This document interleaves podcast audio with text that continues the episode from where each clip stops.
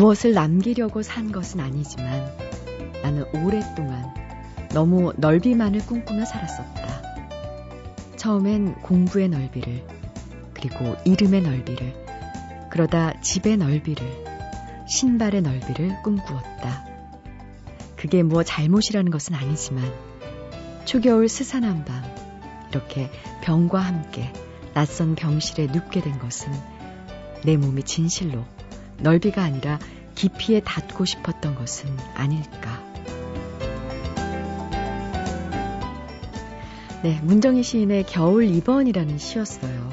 정말 어느 날 왜 갑자기 덜컥 뭐 병에 걸려서 몸져 누울 때가 있습니다. 병상에 있다 보면은 육체적으로만 쇠약해지는 게 아니고요. 정신적으로도 참 어, 힘들어져요. 하지만 간혹 한 번쯤은 이렇게 아파 볼 필요도 있다. 이런 생각이 들 때가 있습니다. 갑작스럽게 이렇게 찾아온 병은요. 그동안 무심히 부려먹고 혹사시켰던 우리 몸을 찬찬히 돌아보며 돌보는 계기가 되기도 하고요. 지나간 세월과 다가올 시간을 성찰하게 한다는 점에서도 우리를 시간의 철학자로 만들어줍니다. 병상에서의 깨달음은 마치 12월이 주는 깨달음과도 비슷한 것 같아요. 무리하게 넓히고 확장시키기보다는 차분하게 파고드는 그런 시간의 깊이를 느껴보시면 어떨까요? 안녕하세요. 소리나는 책 라디오 북클럽 김지은입니다.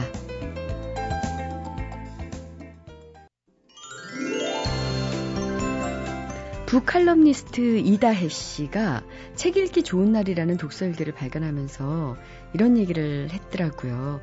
한마디로 그냥 좋아서 읽는다. 뭘 위해 읽어야 한다는 가르침은 사양한다. 해야 하는 것으로 가득한 세상에서 책 하나쯤은 온전히 도락으로 남아도 좋다고 믿기 때문이다. 참, 그러면 너무 좋은데요. 책마을 소식에 우리 세종대학교 만화 애니메이션학과 한창원 교수님, 안녕하십니까? 네, 안녕하세요. 아, 근데 저희는 좀 입장이 다르죠? 네, 그렇습니다. 거의 비슷합니다. 뭐, 다른 건 아닌데, 저희 입장에서도. 책은 즐기는 거다. 또 많은 정보를 얻는 거다라는 청에서 볼 때는 이다혜 기자나 똑같은 얘기가 아닐까 싶습니다. 네, 근데 무엇을 위해서 읽어야 한다. 저희는 또 읽어야 하는 직업이잖아요. 그렇죠. 예. 예 그러다 보니까 사실 음 일주일에 몇 권 꼭 읽어야 되는 그렇습니다. 강박이 있죠. 있습니다. 어, 그리고 힘들어지는 어떤 다른 사람보다 새 책은 먼저 알고 있어야 된다는 것 같은. 그쵸. 강박관념. 음. 그 웬만한 서평과 색 소개는 다 읽은 다음에 그 중에 정말 궁금한 책 꼭 사보지 않으면. 근데 서평이 너무 빨리 나와서 서점 가면 책이 없을 때 정말 짜증이 나요. 오늘 소개드릴 책은요. 말을 디자인하면 경영이 달라진다. 라는 네. 책입니다. 저는 정치인들에 대한 한 가지 희망이 있습니다. 그 사람들이 말하면 좀 즐거워졌으면 좋겠어요. 싸우는 모습이나 답답한 얘기나 남을 험담한 얘기보다 유쾌한 유머로 우리를 즐겁게 해줬으면 좋겠다는 생각이 드는데 한 지금 현재 야당 국회의원이시죠. 한 분이 그런 얘기를 한 적이 있습니다. 헌혈과 동시에 그 장기 기증 서약 그, 그 이벤트를 한번 한 적이 있었는데 국회의원들도 장기 기증한 거죠. 서약서를 들고 대표로 얘기하시면서 이렇게 말씀하셨어요. 국회의원들이 장기 기증하면 이 장기를 받아주실 분이 계실까 싶습니다만 저희도 여러분들 위해서 기증을 하겠습니다. 저는 너무너무 웃었어요. 웃으면서 그 말이 진솔하다. 그러게. 그렇죠? 예. 전 그런 정치인이 있어야 된다 생각이 들어요. 맞습니다. 한마디를 네. 하더라도 솔직하게 본인들이 욕먹고 있는 거 알기 때문에 이 욕먹는 사람들의 장기를 받아줄 건가 저 의구심이 들지만 그래도 하고 싶다. 이런 거거든요. 장기들이 튼튼할 거예요. 예전에 처칠이 회의 때마다 늦게 왔답니다. 네. 그러니까 야당 국회의원들이 국회에서 영국 의회에서 저런 저런 사람한테 어떻게 수상을 맡길 수 있냐고 따지니까 처칠이 웃으면서 이랬답니다. 여러분들께서 우리 와이프처럼 예쁜 여자랑 산다면 이 시간에 나올 수 있겠습니까? 아.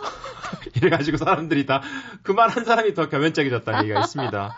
그런 식으로 아주 네. 긴장되고 복잡하고 어려운 상황에서 모든 사람들을 행복하게 해줄 수 있는 말솜씨. 음, 그렇죠.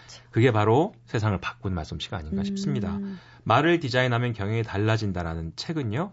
최고 경영자죠. 전문 경영인 CEO의 말 한마디로 기업의 성장과 퇴보가 좌우되는 시대에 리더가 말로써 조직에 큰 힘을 불어넣을 수 있는 스피치 기술을 34가지의 법칙을 통해서 쉽고 명확하게 제시하고 있습니다. 네. 특히 불황이나 위기 등 전하기 어려운 메시지부터 때와 장소에 알맞은 스피치를 하는 법까지 목적에 맞는 커뮤니케이션 기법을 광범위하게 다루고 있습니다. 이 책은 언론과 학계 그리고 기업 현장에서 수십 년간 커뮤니케이션 교육을 담당해온 아나운서 출신이시죠. 김자영 교수가 실제로 CEO들이 가장 많이 문의하는 스피치에 대한 주제들을 선별해서 엮은 것으로 경영 과정에서 발생하는 그 진정한 실제 상황입니다. 그런 커뮤니케이션 문제들을 살펴보고 현실적인 접근과 해결 방안을 구체적으로 전달하고 있습니다. 예를 들어서 어, 노조에 있는 근무자들과 같이 대화를 시작한다. 그러면 세 가지 법칙이 있대요. 일단 상황을 정확히 들어줘야 된대요. situation. 그래서 그 상황이 어떻게 문제인가 그거를 진지하게 들어줄 수 있는 포용력이 일단 중요하고 그 다음에 항상 미안하다는 얘기를 먼저 해야 된답니다. sorry 미안하다. 그 말 공감하지만 회사 사정이 이러니까 미안하다. 음. 이해하라가 아니라 당신들 이해하라가 아니라 미안하다. 그리고 그 다음에 대안을 내야 된답니다. 아. 세 번째로 대안을 내되 지금 당장은 그 요구를 들어줄 수 없지만 추후에 단계적으로 이러이러한 변수에 맞춰서 이렇게 바꿔 나가서 최종적으로는 모두가 원하는 방향으로 맞춰 보겠다라는 노력을 보내주, 보여주는 방법. 그런 진정성이 대화하는 방식이다. 음, 중요한 얘기네요. 이런 실제적인 이야기들이 34가지가 있어서 아마 직접 경영하시는 분이나 정치하시는 분들도 책을 보시면 본인의 관리뿐만이 아니라 전체적인 그 조직을 관리하는 데 있어서도 충분히 도움될 수 있는 책이 아닌가 싶습니다. 네. 예전에 그 시어도 루스벨 대통령이 그랬다고 하죠. 아, 법 위에 사람 없고 법 아래 사람 없다. 우리가 두려워해야 할 것이 있다면 두려움 이외에는 없다. 스스로를 이끌려면 당신의 머리를 사용하고 다른 사람을 이끌려면 당신의 가슴을 사용해라. 이런 식의 명언을 남겼던 미디어 정치 시대 대통령이 있는데 그는 1933년 3월 대통령으로 취임한 지 불과 8일 만에 국민을 상대로 첫 번째 라디오 연설을 했답니다. 그의 연설은 한껏 격식을 차린 담화문도 아니었고요. 상관이 아랫사람을 가르치는 훈시도 아니었답니다. 이렇게 시작됐답니다. 좋은 밤입니다, 친구들. 이렇게 시작하는 연설. 동등한 사람끼리 나눈 친근한 대화였다는 것이죠. 이, 그는 이 라디오 연설에서 세계 공황을 극복할 수 있는 뉴딜 정책에 힘을 모아달라고 부탁했고 그의 진심 어린 호소는 국민들에게 그대로 전달이 됐습니다. 그래서 미국인들은 그런 루스벨 대통령을 지지했고요. 덕분에 그는 미국 역사상 처음이자 마지막으로 사선에 성공한 대통령으로 기록되고 있습니다. 네. 말로 빚을 갚는다는 말이 있죠. CEO나 정치인들은 말로서 사람들을 행복하게 해줄 수 있는 저는 책임이 있다고 생각이 듭니다. 네. 예전에 한 국회의원이 그런 말 하더라고요. 정치인은 비전을 파는 사기꾼이다. 라는 얘기를 했습니다. 네. 그 비전을 믿게끔 해주는 것도 즐거움이라는 것이죠. 예, 그럴 수 있는 정치인들이 좀 많아졌으면 하는 바람입니다. 자, 세상을 얻는 리더의 언어, CEO 스피치라는 부제가 달렸습니다. 예, 그, 전 KBS 아나운서. 그러시죠. 네. 김자영 씨가 쓴 책, 말을 디자인하면 경영이 달라진다 소개해 주셨습니다. 고맙습니다. 네, 감사합니다. 잊혀질 뻔한 책, 묻혀질 뻔한 책을 소개해드리는 시간, 뻔한 책. 이번 주에 소개해드릴 뻔한 책은요, 한양대학교 건축학부 서현 교수의 책입니다. 배흘림 기둥의 고백인데요. 어, 기억나시죠? 그 건축, 음악처럼 듣고 미술처럼 보다 이 책으로 건축의 아름다움을 대중들에게 널리 알렸던 글맞추기로 이름난 건축학자시죠. 배흘림 기둥의 고백에서는요, 서영 교수의 어떤 건축 이야기가 담겨 있을지 이 책을 출간한 효영 출판사의 임윤정 씨가 소개합니다. 실제로 전통 건축이 이렇게 만들어질 수밖에 없었던 제약이나 환경적인 조건들을 가지고 논리와 근거를 제시하면서 재미나게 아주 추리소설처럼 이야기를 이끌어가는 인문 교양서입니다. 처음에 종이컵의 유래부터 시작을 해줘요. 이 종이컵들은 사실 어느 곳에 가도 거의 비슷한 형태를 가지고 있는데 이 종이컵은 지금 형태가 최적화되어 있다는 그 논리부터 펼쳐주시거든요. 그래서 하나의 집을 지어가는 과정도 이 종이컵을 만드는 과정과 비슷하다.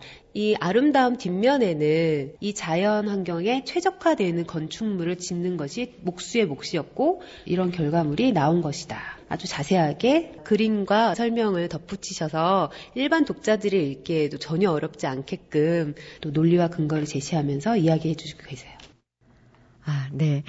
음, 지난번 책도 참 어려울 수 있는 얘기를 참 알아듣게 잘 쓰신다라는 생각이 들었는데 이번도 역시 그렇군요. 어, 책의 서문에도요, 서영 교수는 나무라는 재료에 개입한 인간 의지의 흔적을 찾겠다. 이런 글을 쓰셨거든요. 어, 우리 전통 건축의 요소 요소들이 인간의 어떤 고민과 노력으로 최적화됐는지 그 과정을 엿볼 수 있는 책이 바로 베를린 기둥의 고백이라고 하네요. 사실 서영 교수의 전공은 현대 건축이거든요. 하지만 그래서 더 용감해질 수 있었던 게 아닐까 싶기도 해요. 기존의 전통 건축학자의 시선이 아니라 현대 건축가로서 더 오랜 기간 동안 어, 전통 건축을 더 열심히 관찰하고 분석해서 나름의 논리를 발견할 수 있었다고 하는데요. 전통 건축이 거스를 수 없는 두 조건. 나무라는 재료와 자연이라는 환경을 어떻게 극복해 나가는지를 보여주는 가장 대표적인 예들을 이민정 씨가 또 설명합니다. 지붕을 받치고 있는 기둥을 비로부터 보호하기 위해서 처마가 길어질 수밖에 없었고 빛을 받지 못해서 나무 기둥이 젖었을 때 건조가 늦어지잖아요. 그러면 결국 부식이 일어날 수밖에 없는데 그러기 위해서는 처마를 길게 하되 위를 살짝 들어 올려서 빛이 기둥 밑을 비출 수 있게끔 어떻게 만들어가는 그런 과정들이 저는 정말 너무 흥미로웠고요. 사람들이 무량수전에 가면은 기둥을 보면서 아름다운 곡선미를 찾는다 이렇게 얘기도 하기도 하고 자칫 잘못하면 가운데가 가늘게 보이는 착시 현상을 보정하기 위해서 그렇게 만들었다라는 이야기로 베를린 기둥을 많이 설명을 했던 기존의 어떤 논리가 있는데 그게 아니라 이 기둥을 받치는 주초에 맞게끔 나무를 깎는 편이 이 돌을 깎는 것보다 쉬웠기 때문에 그냥 가운데가 볼록하게 만들어진 것일 뿐이다. 라는 형식으로 이 베를린 기둥이 갖고 있는 숨어있던 이야기를 풀어주신 거죠. 네. 우리 전통 건축의 그 상징이라고 할 수 있는 베를린 기둥에 참 이런 목수들의 고민이 담겨 있었군요. 어, 사람들이 전통 건축을 보러 가면 습관적으로 뭐 전통 건축의 곡선미를 비롯한 그런 아름다움만을 칭송하는데 앞으로는 부식되어가는 기둥의 모습, 뭐 주초에도 이면들을 볼 수 있었으면 한다. 아, 이런 것이 저자 서영 교수의 바람이기도 하다네요. 아, 전통 건축의 아름다움 뒤에 숨겨진 진화의 과학을 들여다볼 수 있는 책, 배흘림 기둥의 고백이 주는 메시지를 이민정 씨가 이렇게 정리합니다. 저도 왜 여행을 가게 되면 유명한 사찰이라든지 이런 곳들을 가게 되잖아요. 단순하게 바라만 봤던 전통 건축을 지금은 이 책을 통해서 저 기둥이 가지고 있는 하나하나의 의미나 저 곡선이 가지고 있는 의미 하나하나가 조금 더 새롭게 다가오더라고요. 그래서 훨씬 여행을 갔을 때에도 전통 건축을 바라보는 어떤 시선이 좀 더 넓어졌다고나 할까요? 우리가 전통 건축을 단순히 배우고 익혔던 자연미나 곡선미뿐만이 아니라 건축물을 자연과 싸워가면서 지키고자 했던 목수들의 어떤 절실한 그 모습이나 노력을 그 흔적을 찾아볼 수 있었으면 하는 게 저자의 메시지가 아닐까 생각합니다. 일반 독자분들도 이 건축물 하나하나 구조들이 가지고 있는 어떤 노력의 흔적들을 되새겨 볼 수 있는 기회가 되면 더욱 좋겠다라는 생각을 하고 있습니다. MBC 라디오 95.9 MBC 라디오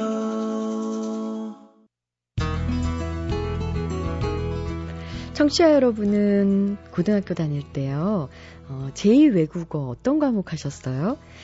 사실 제가 학교 다닐 때만 해도요, 독일어와 불어가 참 대세였거든요. 근데 한동안 일본어 인기가 높아지더니 최근에는 중국어가 압도적이잖아요. 직장인들 역시 업무를 위해서 중국어를 배우는 사람들이 늘고 있는데요. 정말 21세기는 확실히 어, 중국을 알아야만 되는 예, 그런 시대인 것 같습니다. 중국이 지구촌의 경제를 좌지우지하는 위치에 오르면서 전 세계 모든 기업이 중국 진출을 희망하고 있지 않습니까? 하지만 그 중국의 참모습과 중국인의 심리는 거기 뭐 몇십 년을 살아도 잘 모르는 경우가 있어서 실수 또 실패를 거듭하고 있는 기업들이 많다 그래요. 그래서 이번 주 북카페에서는요. 정말 중국은 어떤 나라인지 변화된 중국과 중국 사람들의 심리를 어, 이 책을 통해서 살펴보려고 합니다. 책 제목이요. 아하, 차이나. 입니다. 중국의 속살과 속내를 보여주신 저자를 모셨는데요. 이름이 참 특이하세요.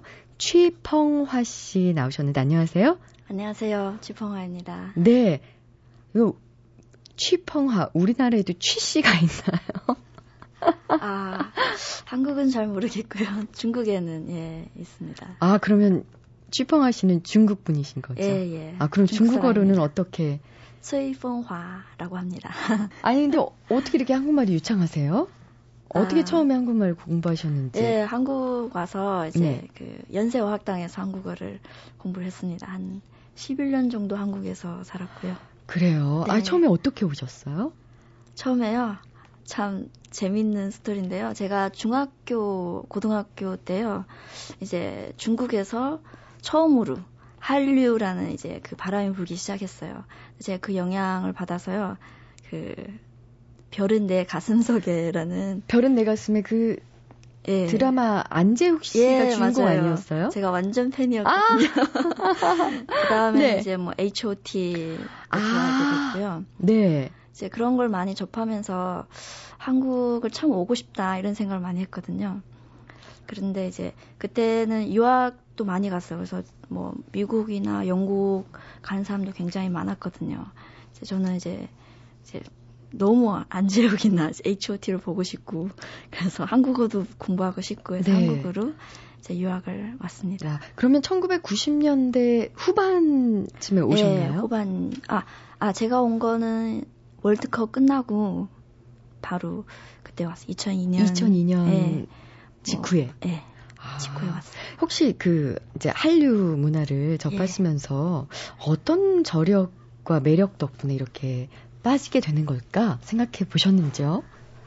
아, 이게 뭐 정확하지는 않게 제 생각에는 저 영향을 받은 제 그 입장에서 본다면 굉장히 이렇게 따라하고 싶은 내가 이렇게 희망, 아, 희망이 되는 그런 되게 이렇게 가장 가장 아름답고 에, 이렇게 드라마도 보면 굉장히 그 사는 집이나 아, 사람들이 나오는 모습이나 다 내가 저 저렇게 살았으면 좋겠다 하는 모습이 모습을 이제 한류를 통해서 보는 것 같아요. 아, 혹시 안재욱 씨 만나셨어요? 아유 아직 만나지는 아, 못했습니다. 어떡하지? 11년 동안 찾고 있는데 아. 처음에 아무리 이제 어, 뭐 H.O.T.와 또 안재욱 씨가 좋아서 오셨겠지만 유학 생활이라는 게 다들 녹록지 않잖아요. 가장 힘들었던 점은 어떤 점인지요? 아 이게 아무래도 언어 저는 이제 한국말을 하나도 못하는 상태에서 왔기 때문에 이제 언어가 통하지 않는다는 게 가장 어려웠던 것 같아요. 언어가 조금 습, 습득된 다음부터는 막 그렇게 한국 사람들 워낙 친절하고 그래서 이렇게 어려운 고생은 하지는 않았어요. 뭐 언어도 힘드셨겠지만 그 한국 사람의 기질이나 성격이 또 중국 사람과 다른 점이 있을 것 같아요. 네. 좀 낯설었던 부분은 어떤 점인가요? 아, 이제 중국과 굉장히 반대되는 그런 성격인데요. 중국은 되게 천천히 문화거든요. 만만디라고 하거든요. 근데 한국은 완전 극단적으로 빨리빨리가 아, 저에게는 굉장히 좀, 어, 좀 예, 시- 이상하다고 하면 좀 그렇고 신기하게. 다가왔, 예, 아, 다가왔습니다. 지금은 어떠세요? 만만디세요? 지금- 빨리 빨리세요? 지금은요, 이게 많이 저도 따라하는 부분이 있는 것 같아요. 근데 혹시 그때 막 빨리빨리 문화를 접하면서 왜 그럴까? 이런 생각이 드셨나요? 네, 많이 들었어요. 그러면 만만디는 네. 어떤 여유에서 나오는 거죠? 만만디는 이게 그 중국이 워낙 크다 보니까 이제 어 예, 어차피 빨리빨리 하려고 해도요. 예를 들어서 아. 내가 저기까지 가야 되는데 빨리빨리 하, 하려고 해도 너무 넓기 때문에 그냥 마음 멀고 포기하고 천천히 아, 그런 마음이 좀 있는 것 같아요. 저희가 생각하는 옆 동네도 네. 뭐 한 두세 시간 가야 되거든요. 아, 어디에 사셨어요? 저는 북경에서 베이징 아, 네. 베이징에서 그러면 두세 시간 걸려서 갈 수 있는 곳이 어딘가요? 두세 시간 걸려야 이제 베이징을 벗어나니까 아, 옆 동네 가는 게 적어도 네. 옆 동네 가려면 두세 네. 시간. 네. 아휴, 혹시 그 한국 사람이 또 중국 사람에 대해서 가지고 있는 예. 그 편견이랄까요? 이런 예. 거 경험 좀 하셨을 것 같은데요. 예. 그 단어가 떼놈 뭐 이런 떼? 단어가 아, 있더라고요. 예, 예. 아, 저 는 몰랐는데요. 이게 그게 이제 중국 사람이 좀 더럽다는 그런 그러니까, 표현이라고 하더라고요. 뭐 중국 사람을 약간 비하해서 하는 네, 그런 속어? 네, 그래서 저는 질문을 굉장히 많이 받았던 질문이 네. 샤워를 얼마 동 아, 얼마 한 번씩 하냐? 아, 일주일에 한 번씩 하냐? 뭐 이런 말을 이런 질문을 많이 받았었어요. 어머 그런 질문 받으시면 좀 마음 상하시기도 하셨겠어요. 뭐 처음에는 어 되게 신기했어요. 왜 그런 질문을 할까? 아. 나중에 알아보니까 이게 뭐 그런 이게 좀 오해인 거죠. 중국 중국에 음, 대한 실제로는 오해. 매일 합니다. 취봉하실 뿐만 아니라 네. 저 요즘에 다들 그러시죠. 다들 네.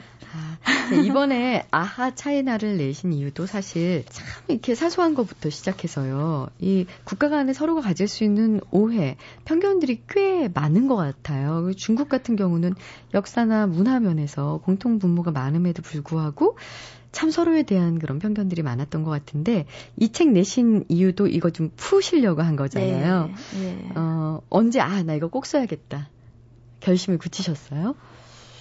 막연하게는 한 5년 전에 그런 생각을 했던 것 같아요. 제가 사회생활을 하면서 아 언젠가는 내가 이런 책을 써서 중국도 알리고 또 한국 사람들이나 한국 기업들에게도 도움이 되는 제가 알고 있는 것을 알려줘야겠다 이런 생각을 했던 것 같습니다. 네, 그 기업 얘기가 나와서 네. 전 세계 유수 기업들이 중국 진출을 정말 다 희망하는데 네. 성공률은 참 낮은 편이더라고요. 예. 어떤 이유일까요? 어, 중국에서 이렇게 좀 낭패를 당하거나 좀 실패하고 그런 기업들 공통점을 보면 어, 제가 이제 사례 연구를 하고 하다 보니까 공통점이 한 가지가 있는데 중국 사람들의 그 자존심, 열등감 그런 거에 대해서 잘 이해를 못 하는 것 같아요. 이렇게 그 중국이 사춘기 나라라고 하거든요. 사춘기 나라. 청소년. 네, 청소년. 아. 잘 다뤄야 되는. 이렇게 잘 어루만지기도 하고 또 가끔은 좀 이렇게, 이렇게 부모 입장에서 부모라고 생각했을 때 이렇게 좀 이렇게 안내 뭐죠? 이렇게 이끌기도 주기도 네. 하고. 근데 그걸 잘 이해 못하는 기업이 좀 낭패를 많이 봐요. 예를 들면 뭐 까르푸나 어, 토요타나 뭐 네슬레 이런 기업들이 외국계 기뭐 다른 세계적인 나라 세계적인 기업이고 그 그 나라에서는 성공을 했지만 중국에서는 이렇게 좀 약간 힘들어하는 예, 그런 성공하지 못했죠. 네. 그러면 성공한 기업은요 중국의 자존심은 네. 뭐 어떤 욕구를 어떻게 채워줬기 때문입니까? 어, 성공한 기업 보면 뭐 한국 기업이라고 했을 때 뭐 미샤나 라겔락이나 이런 기업들이 굉장히 어, 중국에서는 중국 사람들이 되게 좋아하는 브랜드거든요. 네. 어, 근데 그런 기업들이 보면 중국에서 이제 돈을 벌잖아요. 기업이 이제 이렇게 매출도 올리고 해서 수익을 내지만 그 수익을 내는 한편 또 중국 사람들과 함께 성공한다. 이런 컨셉의 그 아. 마케팅을 굉장히 많이 했어요. 그러니까 나만 우리 기업만 성공해서 이렇게 단물만 빨아먹는 것이 아. 아니라 어, 중국에 있는 사람들도 성공을 도와주겠다. 이런 컨셉의 이렇게 뭐 CSR이나 사회적 그런 뭐 기부나 이런 것도 많이 하고 아. 그래서 브랜드 이미지가 되게 좋아요. 중국의 이윤을 돌려주는 의미도 네. 있고 또 하나는 사실 그런 성공은 중국 사람들의 도움으로 같이 이뤘다. 네. 그래서 그런 자존심도 좀 채워주고. 아. 사실 몇 년 전만 해도 뭐 면세점, 백화점에 가면 일본어가 많이 들렸거든요. 근데 요즘에는 중국어가 그렇게 많이 네. 들려요. 근데 뭐 우리나라 제품들을 가장 많이 사는 사람도 중국 사람이라고 하는데 경제력이 좋아진 이유도 있지만 네. 돈이 많다고 해서 꼭 한국 명품을 많이 사는 건 아니지 않겠습니까? 네. 어떤 소비 심리가 숨어 있을까요? 어, 사실 그, 그런 저도 그런 기사를 많이 봤는데요. 중뭐 뭐 롯데백화점에 와서 하루에 몇 천만 원씩 쓰고 간다. 명품 싹쓸이하고. 근데 그런 이유가 어 중국에서 현재 성공한 사람들이 농민 출신들이 되게 많아요. 농민 시골 이런 출신 사람들이 되게 많거든요. 근데 그런 사람들은 마음에 이제 열등감이 있어요.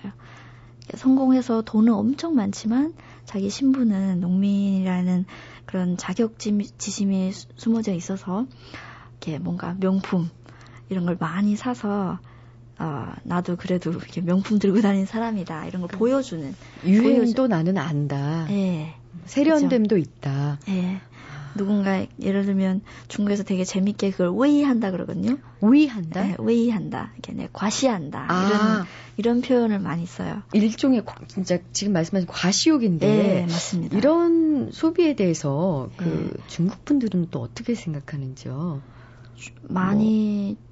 그 따라해요. 일반 사람들도 많이 이제 이렇게 따라하고 그래서 명품이 굉장히 그냥 그 명품의 가치보다는 그냥 그걸 하나의 신분의 상징으로 많이 음, 사고 나 이런 거 살 수 있는 사람이야 네. 라는 걸 보여준다는 네. 거군요. 네. 그 한국에서도 그 사회생활에 있어서 뭐 요즘은 정말 많이 없어졌습니다만 뭐 지연, 학연, 또 인맥 이게 중요하다고 얘기를 많이 하는데요. 네. 중국은 어떻습니까? 네, 중국도 마찬가지입니다. 중국에 조금 이제 관심이 있거나 중국에 가본 분들이 가장 많이 아는 단어가 이제 관시라는 단어를 관시. 예, 관시. 관계라는 한자거든요. 아. 그래서 관시를 잘해야 된다 이런 말을 많이 하, 하시는데 좀 오해도 있는 부분도 있는 것 같아요. 이렇게 그뭐 제 책에도 나오지만 이렇게 뭐 뇌물을 주거나 돈을 주거나 이런 술을 사주거나 이런 게 관시라고 생각하시는 것 같은데 중국에서 말하는 관시는 사실은 그런 건 아니에요. 이렇게 오랫동안 아, 신뢰를 쌓아가는 그런 아. 관계를 말하거든요. 그럼 뭐 단기간에 뭘 잘해준다거나 네, 그런 걸로 쌓아지는 네, 게 아니군요. 아니에요. 네. 시간. 네. 만만 뒤에 시간이 더 그쵸. 필요한. 중국 사람, 사람을 믿는 데는 정말 오래. 얼마나 걸릴까요? 10년 동안 그 신뢰를 쌓는 사람도 있어요. 그 뭔가 아. 같이 일을 하기 위해서. 일을 하기 위해서는 네. 그 시간이 정말 많이 필요한데. 네. 아 근데 또 저는 이제 중국 여행을 다녀와서 네. 아 왜 이렇게 손님이 와도 뭐 본체 많지 않은 거는 괜찮은데요. 네. 그게 뭐 언어가 달라서 그런지 참 좀 불, 불친절한 경우가 있다. 예. 맞아요. 맞아요. 중국 사람이 중국 사람한테도 그런가요? 네, 그래요. 아? 저희는 너무 네. 그냥 원래 그러니까 다반사예요. 네, 당연한 걸로. 왜 그러는 건가요? 그게 이제 그 중국 공산주의 영향인 것 같아요. 공산주의의 그 원래 모토가 이렇게 생산도 같이 하고 분배도 같이 하잖아요. 네. 그러니까 그 옛날에는 모든 상점이나 이렇게 백화점이나 이런 게 다 국가 나라 거였거든요. 그러니까 거기서 일하는 사람도 다 공무원이고. 그러니까 내가 많이 일을 하든 적게 일을 하든 친절하게 대하든 불친절하게 대하든 아. 그러니까 받는 건 다 똑같은 거예요. 그런 습관이 아직도 남아 있는 네, 그게 아직도 남아 있어서 어, 손님에게 불친절하는 경우도 있고, 또 중국에서 그 문화혁명이란 것이 있었어요. 1970년대, 60년대 후반.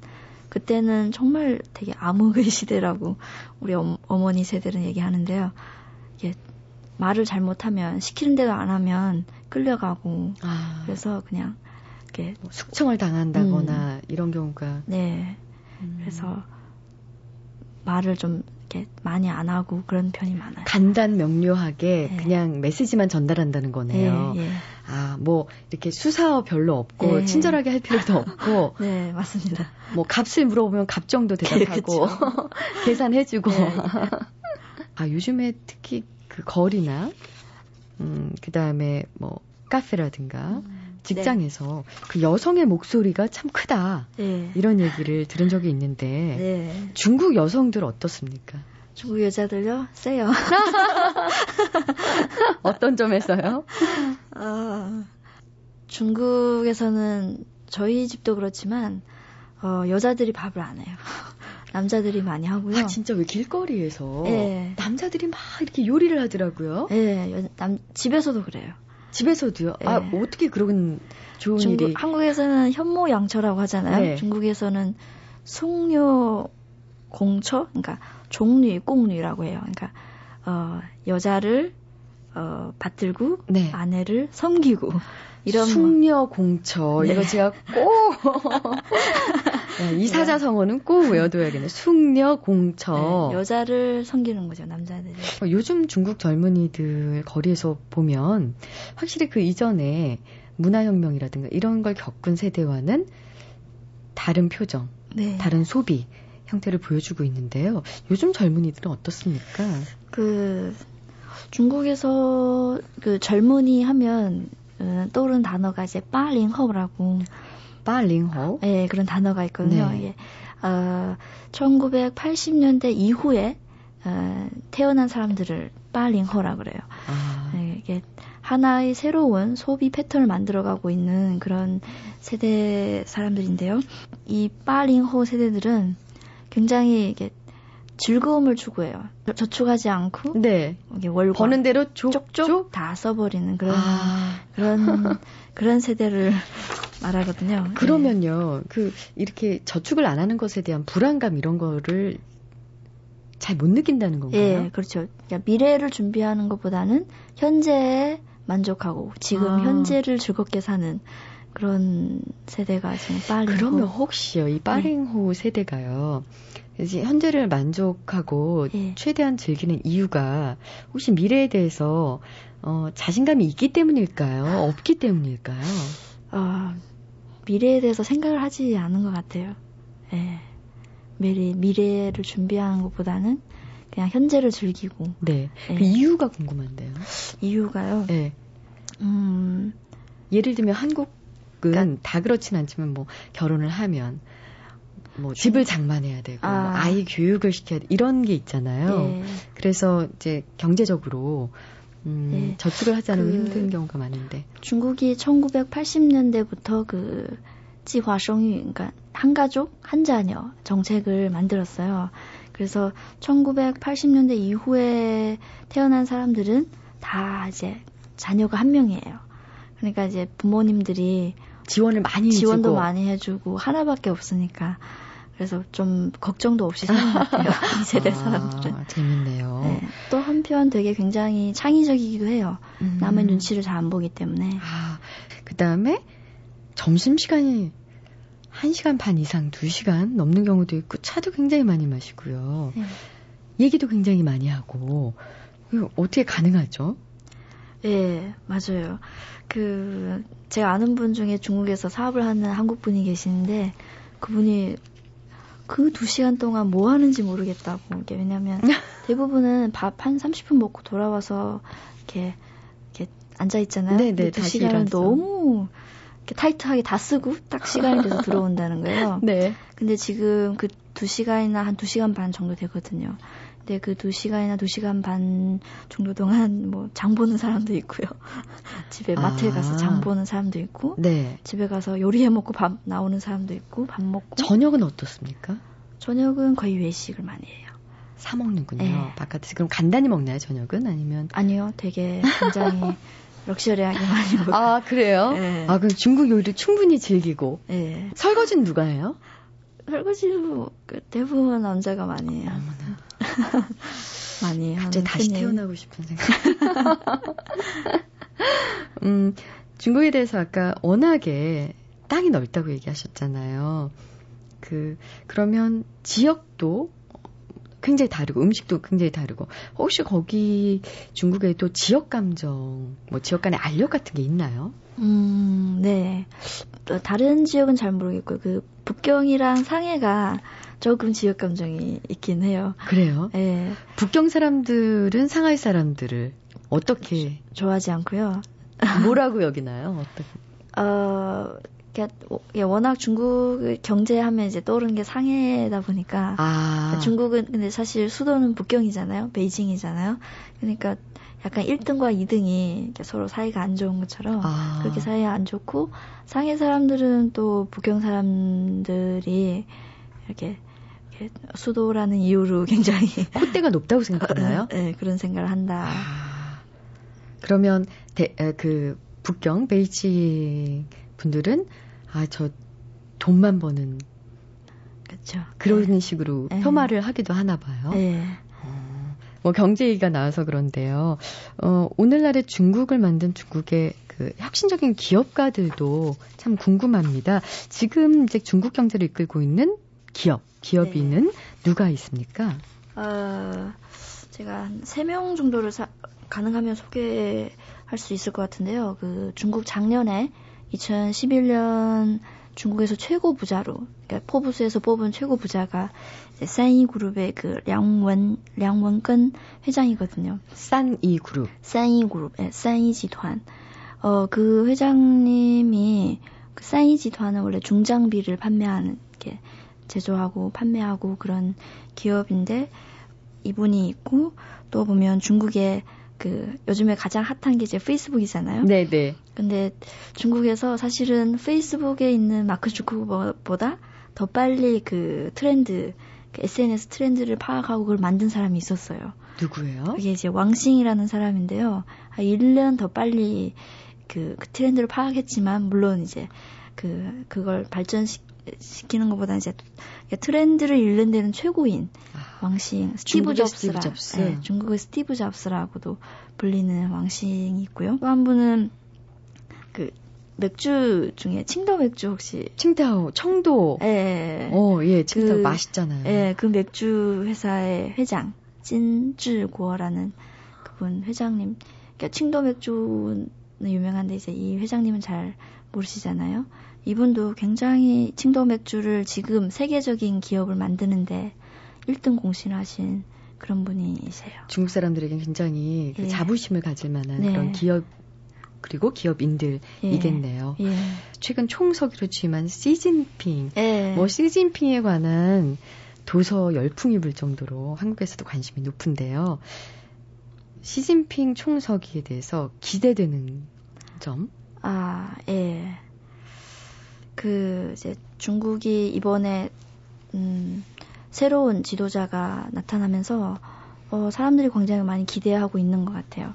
그 중에 하나가 아까도 말했지만 어, 물론 돈 많이 쓰는 사람은 정말 많이 쓰는데요. 또 한편 중국에 가보면 돈이 없는 사람도 되게 많거든요. 아. 가난하게 사는 사람. 그럼 이제 양극화 현상이 네, 중국에 굉장히 심해요. 네. 근데 그런 것을 어, 이분이 어떻게 좀 좁혀나갈 것인가. 그에 대한 기대, 기대가 굉장히 크고 네. 지역적으로도 동부는 해안선에 있는 그 동부 지역은 굉장히 잘 살아요. 이제 안쪽은 내륙으로 들어가면 들어갈수록 굉장히 좀 생활도 어려운 지역들이 되게 많은데 네. 이런 것을 또 어떻게 좁혀나갈 것인가 음. 이런 거에 대한 어떻게 풀어갈지 음. 그에 대한 기대 기대가 커요. 아, 어깨가 네. 굉장히 무겁겠습니다. 네. 어, 한국과 중국을 오가면서 활동하고 계시잖아요. 앞으로 어떤 일을 위해서 우리 취펑아 씨가 정말 헌신하고 싶다. 네. 그런 분야가 있으세요? 저는 이제 한국 한류, 한류 문화로 한국에 왔지만 제가 바라는 거는 한국 기업 한류 문화가 중국에서 불었으면 좋겠거든요. 그게 뭐냐면 제가 한국에 와 보니까 한국에서 성공한 기업도 굉장히 많더라고요. 근데 한국 오기 전에는 어, 삼성 LG밖에 몰랐어요. 아. 다른 다른 기업 성공한 기업 작은 기업이라도 굉장히 브랜드나 제품력이나 이런 이런 기업들이 많은데 어, 그런 기업들이 중국에서 들어가서 어, 성공하고 한국 기업이 성공하는 그런 걸 되게 바라고 있는데 제가 그 그분들이 중국에서 성공할 수 있도록 다리 역할을 하는 네. 그런 역할을 해보고 싶어요. 기대하겠습니다. 네. 네. 자, 오늘 북카페에서는요, 중국의 진짜 얼굴과 속마음을 들여다볼 수 있는 책, 아하 차이나의 저자 취펑화 씨와 함께 했습니다. 고맙습니다. 예, 감사합니다. 모엔과 함께 중국을 대표하는 소설가며 위하 아, 빼놓을 수가 없죠. 최근 위하가요. 사람의 목소리는 빛보다 멀리 간다. 이런 멋진 제목의 산문집을 발표했는데 책 속에 이런 글이 있더라고요. 그 전까지 나는 빛이 사람들의 목소리보다 더 멀리 전달된다고. 또 사람의 목소리는 사람의 몸보다 에너지를 더 멀리 전달한다고 믿고 있었다. 그러나 29살이던 그 밤에 나는 내가 잘못 알고 있다는 것을 깨달았다. 인민이 단결할 때 그들의 목소리는 빛보다 더 멀리 전달되고 그들 몸의 에너지가 그들의 목소리보다 더 멀리 전달되는 것이다. 네, 어, 우리한테도 빛보다 더 멀리, 더 환하고 강렬하게 전달되는 목소리와 에너지가 있겠죠. 이제 대선도 딱 열흘밖에 남지 않았어요. 그 내재된 힘을 발휘할 순간이 다가오고 있습니다. 지금까지 소리나는 책 라디오 북클럽 저는 김지은이었습니다.